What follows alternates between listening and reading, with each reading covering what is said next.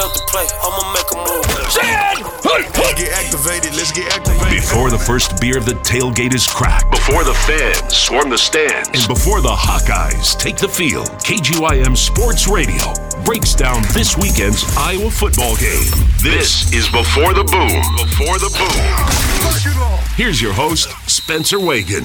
We are back I we can officially call this uh, studio the Icebox going forward. It is the Circus Sports Iowa studio, and this is the Before the Boom podcast with the KGYM team previewing the Big Ten opener against the Rutgers Scarlet Knights and looking back on six hours and 59 minutes of football at Kinnick Stadium last week against the Nevada Wolfpack. Spencer Wagon, my name. I host Spencer on Sports weekday afternoons from 2 until 3 here on KGYM. Uh, also, we are joined this afternoon, or whenever you're listening to the podcast, by Scott Udash and Mark Dukes. They're across the table from me. They make up the gym class every weekday from 3 until 4 here in KGYM. And uh, one half of the Todd Brommelkamp show with Alex Kuhn. Todd Brommelkamp himself, he is here. He's got the hat that he is hoping he does not have to eat on. on his head. Upon trying to soften it up by the time the season is over. we we may uh, may get to uh, get to that at some point in one of these podcasts. But if you listen to Todd's show, there is uh, a story behind that hat that uh, something might happen to it if Iowa does not surpass a certain win total. We'll leave it at that. But uh, we are here in the KGYM studio as uh, we bring you the program, uh, the podcast here uh, for another week. And guys, certainly an interesting contest last week. Iowa got the job done. They they won the game. I think that's the most important thing. But uh, I don't know about you. It's it's kind of tough to glean anything from that, just because we had so much weather delays or so many weather delays uh, in that uh, in that contest. Todd, you were there. You were in the press box. You were tweeting up a storm uh, during the weather delays. Very entertaining uh, evening following you on well, Twitter. Let's not go too far. But well, what, what, did you think about the game action, not so much the weather action from uh, from last week? I think you hit it head on. They won the game. They stayed relatively healthy, but it was really hard to take anything away from that, just because they never really got into a flow the weather wasn't fantastic. I did like seeing them come out of the one delay and going deep down the field mm. right away to Nico Ragaini. I thought that was kind of unseen or unheard of from the Iowa offense so far, but they they didn't set the world on fire, but they also shut Nevada out. The offense looked a little bit better, and you give Kirk Ferentz a little bit of credit he did say that they needed to get some guys back and healthy, and things would look a little bit different. Things looked a little bit different last week. It was 17 to nothing in my book. Because after 17 to nothing, I think you just kind of throw it out the window. Right. Um, Iowa did a few things there at the end uh, to get the, the 10 extra points. Uh, things you take away, like Todd said, people came back. That was good. Uh, don't know about Keagan Johnson going into this week. We'll get to that. Mm-hmm. Uh, and the defense was still magnificent, stellar. Special teams were very, very good as well. Tory Taylor had another uh, big night setting up Punta Palooza coming up uh, on Saturday.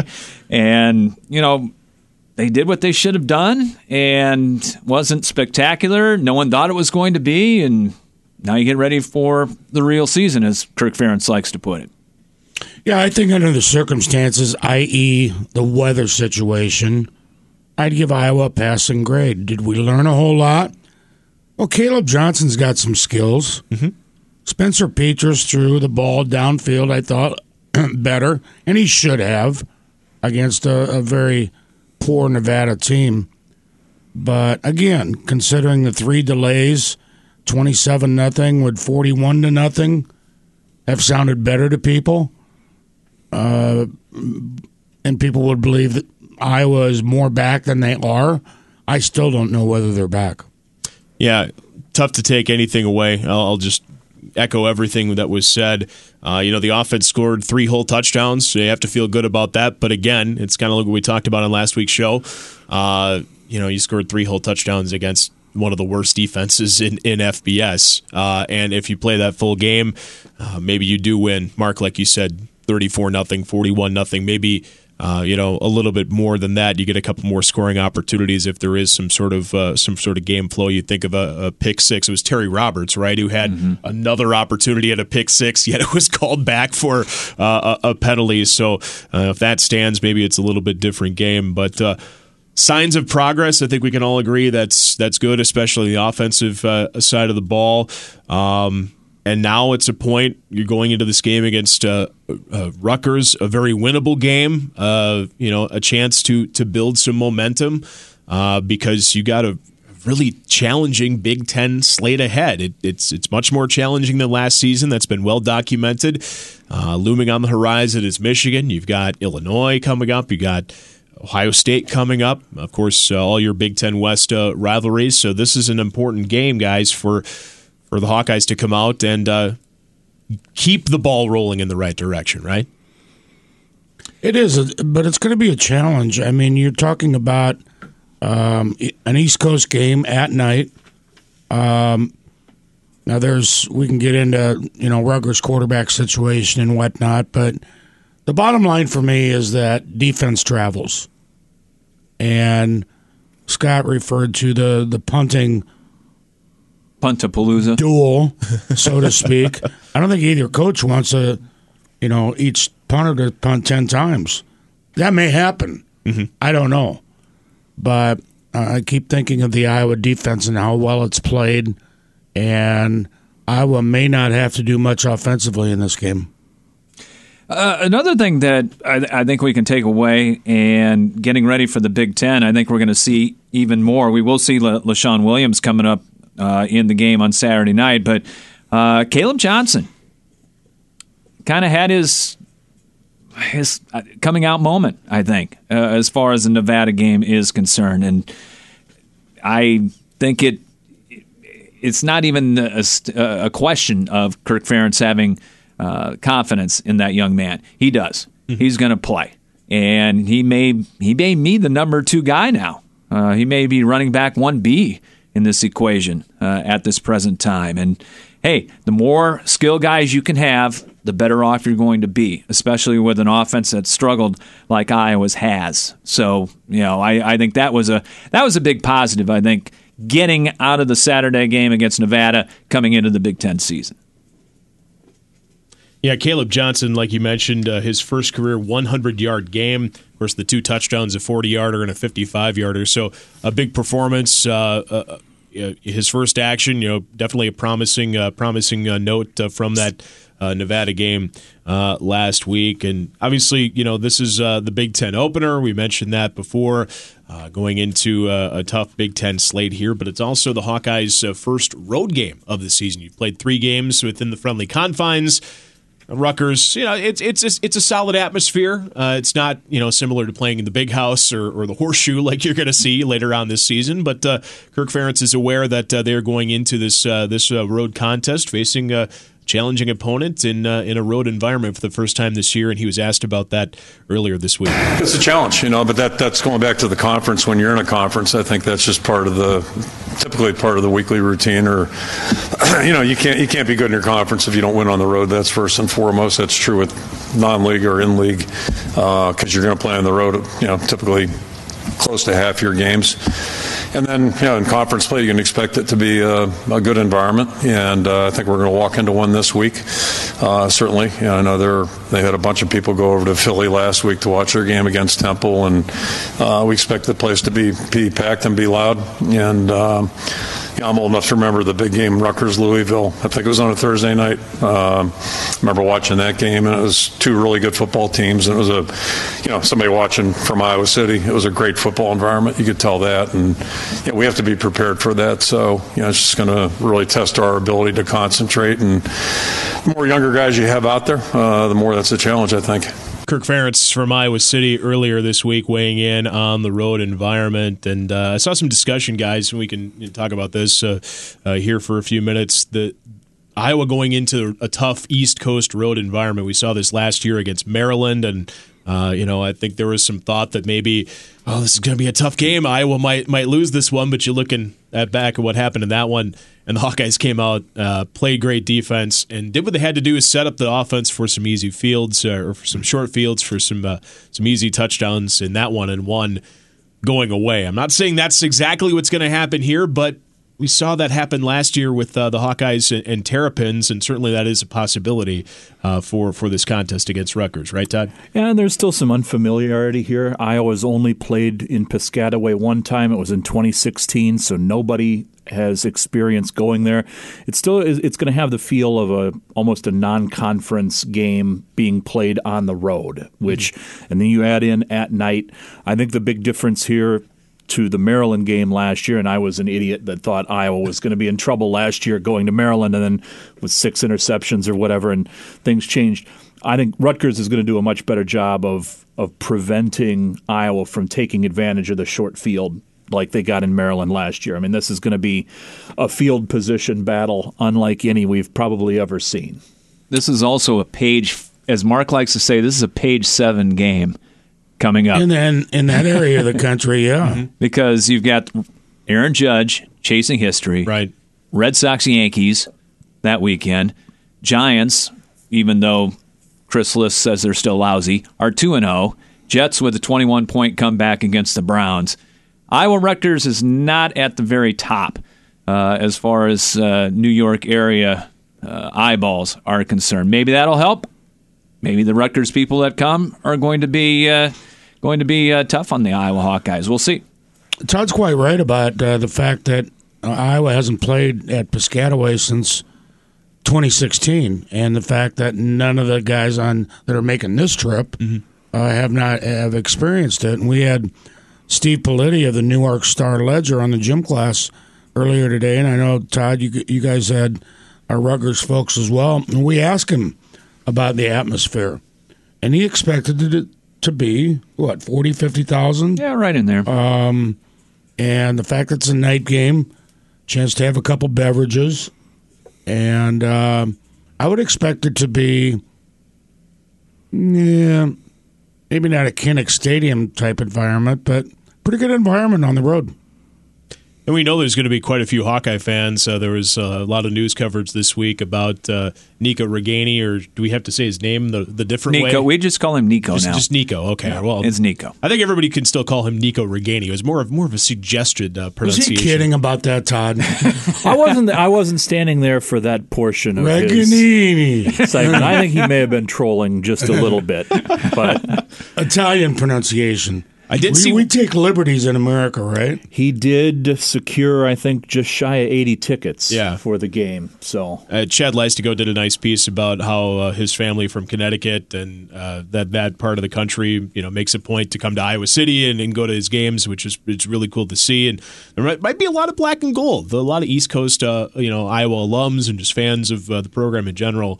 Uh, going out there, but uh, going to be a different environment. I think you guys are right, though. This is only the third time they've met, and first time in, in six years going back uh, to Piscataway. I mean, George Kittle was still on the team when, the Hawkeyes last played there, so uh, it's been been a while. So a little bit unfamiliar unfamiliarity there. Uh, another thing, another question mark with this Rutgers team is is the quarterback position. I know we've talked about that on all of our local shows this week. I was looking at their depth chart in their notes packet this week. Uh, Noah Vedral, the Nebraska transfer, uh, he's got some injury concerns. Evan Simon is listed as an or with Noah Vedral, and then there's Gavin Wimsatt, uh, the sophomore. So there's three guys listed on their depth chart, all in bold. So do we know what we're getting, guys, uh, from Rutgers this weekend at all? I, I don't think you see Vedral. Uh, Greg Schiano was on WFAN in New York on Thursday afternoon and said that he didn't think Vedral was going to return this week. So I think it'll be Wimsatt, but they talked on Tuesday in Iowa City. They're comfortable. They've seen all three guys on film. They're going to be prepared for all three guys, but I don't think Vedral's going to play on Saturday, Saturday night. And you could see some Wildcat, too. They talked about that yeah. a little bit. Uh, so, you know, I think anything's a possibility right now.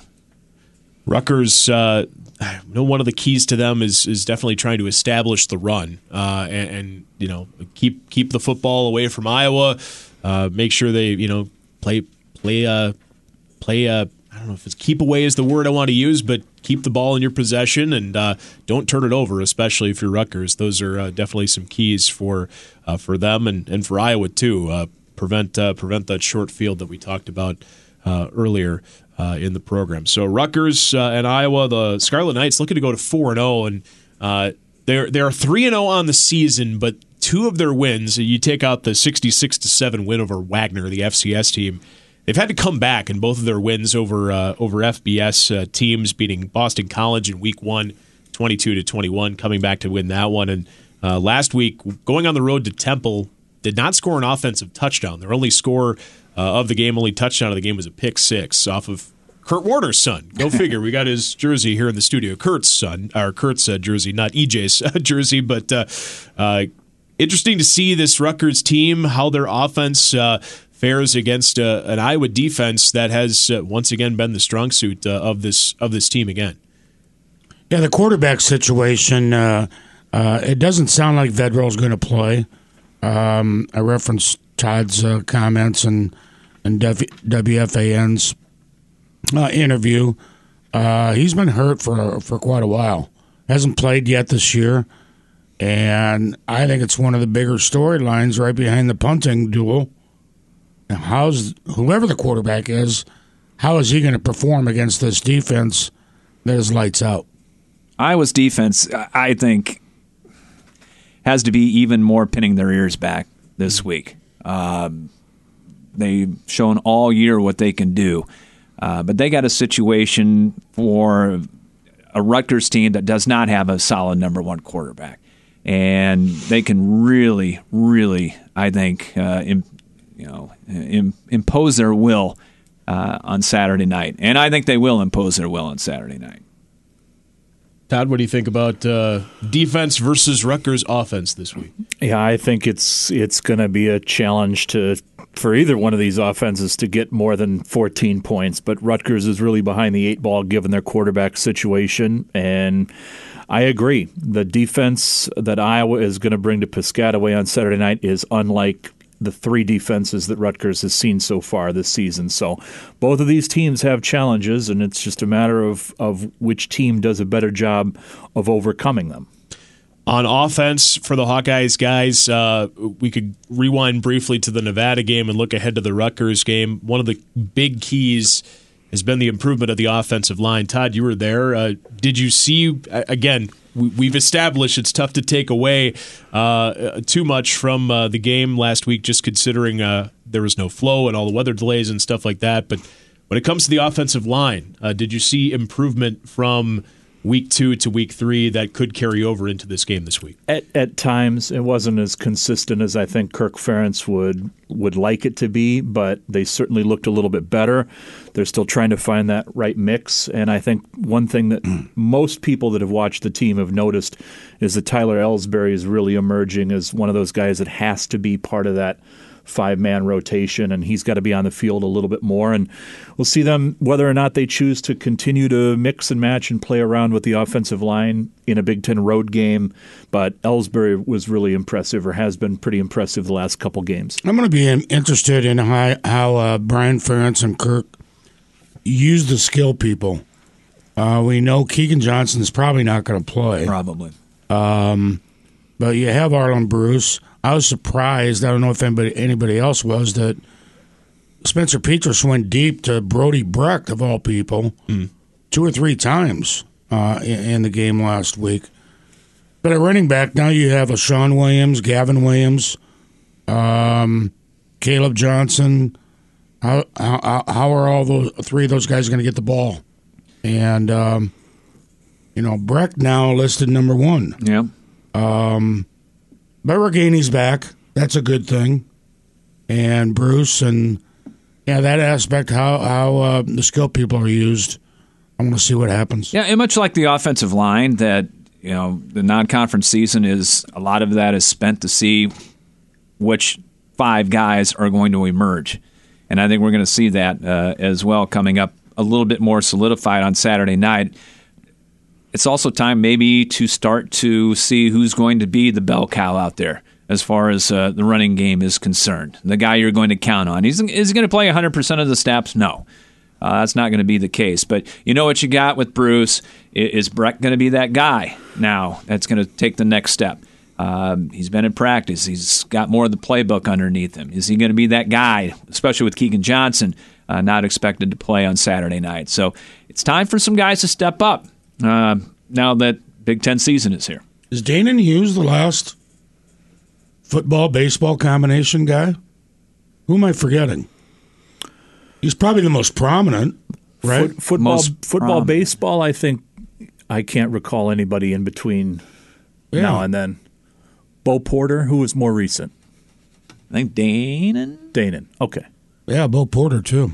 A lot of, lot of, uh, lot of time needed to commit to both, especially. My point being, it's a college it's a it's a tough combination. Absolutely, absolutely. I think the band-aid is off with Brody Brecht at this point. That mm-hmm. was kind of the takeaway that I had on Tuesday was he didn't practice over the summer. He was in Clinton playing baseball. Then he had the hamstring injury.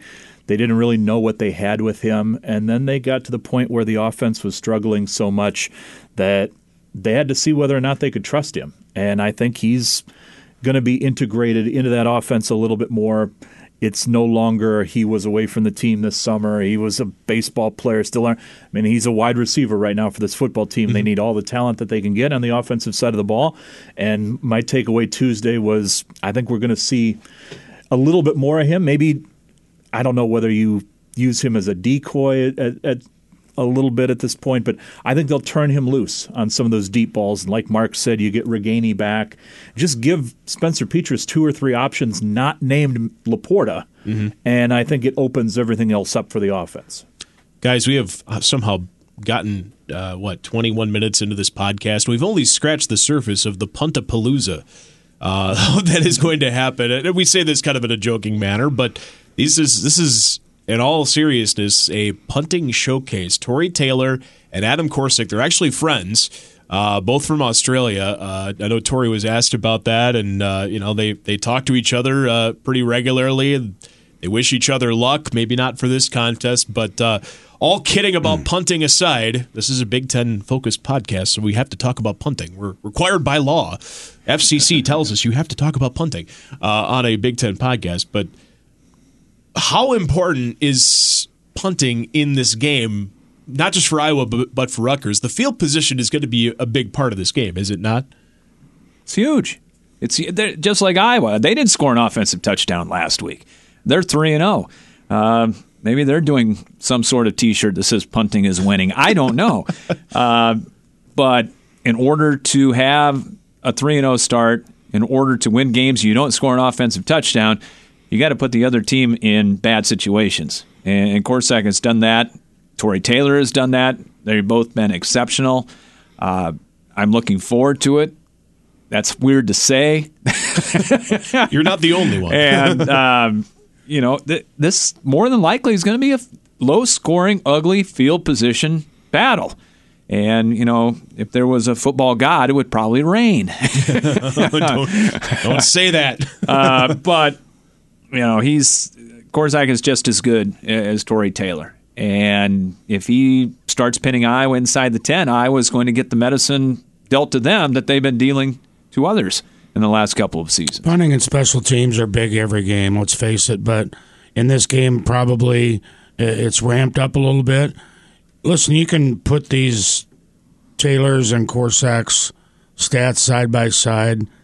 You couldn't help but be wild. But the one thing that stuck out to me is Korsak has punted over 130 times and never had a touchback. I mean, That's impressive. That's crazy. That is just bonkers, man. I think you add that in with the fact that Rutgers is a team that doesn't really turn the ball over. I think uh, they're plus 12 in turnover margin going back to 2020.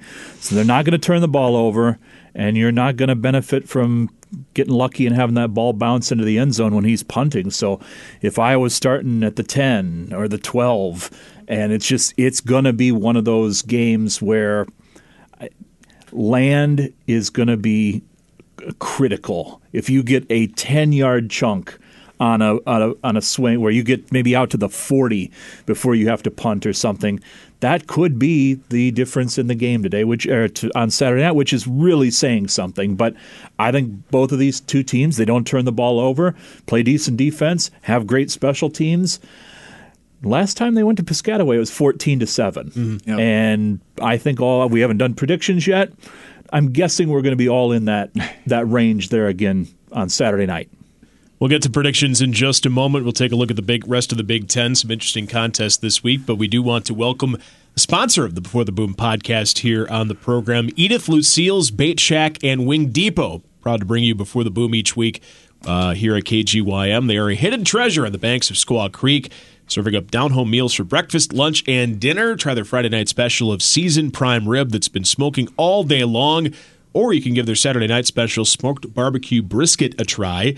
For great food and hospitality in a rustic, family friendly atmosphere, come to Edith Lu- Lucille's Bait Shack and Wing Depot. Carry out also available. Find their menu at baitshackfun.com. We thank them for coming aboard here on the podcast. Samples, please.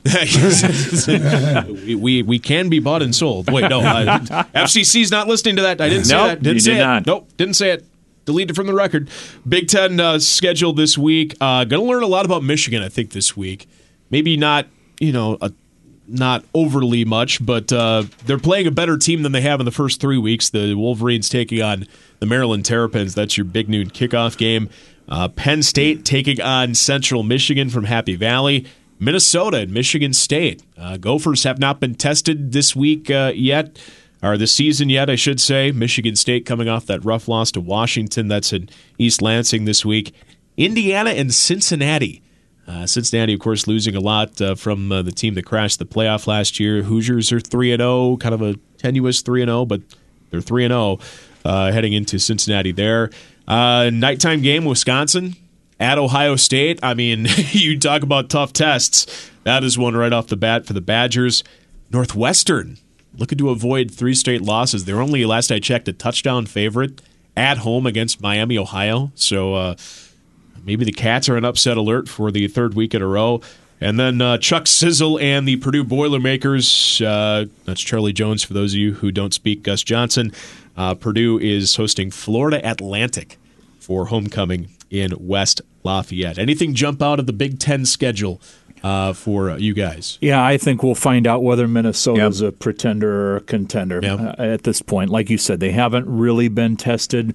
They're 0 and 5 in their last five trips to East Lansing, so it's a place that they've struggled to win there. But I think if they can go on and uh, go, go on the road, get a win at Michigan State, then you start taking them seriously as a Big Ten West contender. On the other side of that, Michigan State. What happens if Minnesota goes in, boat races Michigan State? Mel Tucker got paid last year, remember? Mm, mm-hmm.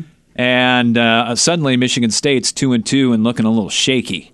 So I'm with Todd. That's my eyes are on Minnesota, Michigan State this week. I don't know My- whether my- you did that on purpose. The boat race, row the boat. Yes, I did. I'll I okay. did. I'll give you credit. I was either subtle or too subtle. I'm with you guys because, frankly, the Big Ten West has not been all too good. Minnesota's three and zero, and mm-hmm. everybody else has suffered a loss. Northwestern loses to Southern Illinois, which had given up 66 to our favorite team, Incarnate, Incarnate Word. Uh, we know um, what Iowa's done. Wisconsin has suffered a loss, probably going to suffer another one uh, Saturday night. So, you know, right now, I, I agree with you. We're going to find out about Minnesota this week. All right, prediction time. Hold your feet to the fire.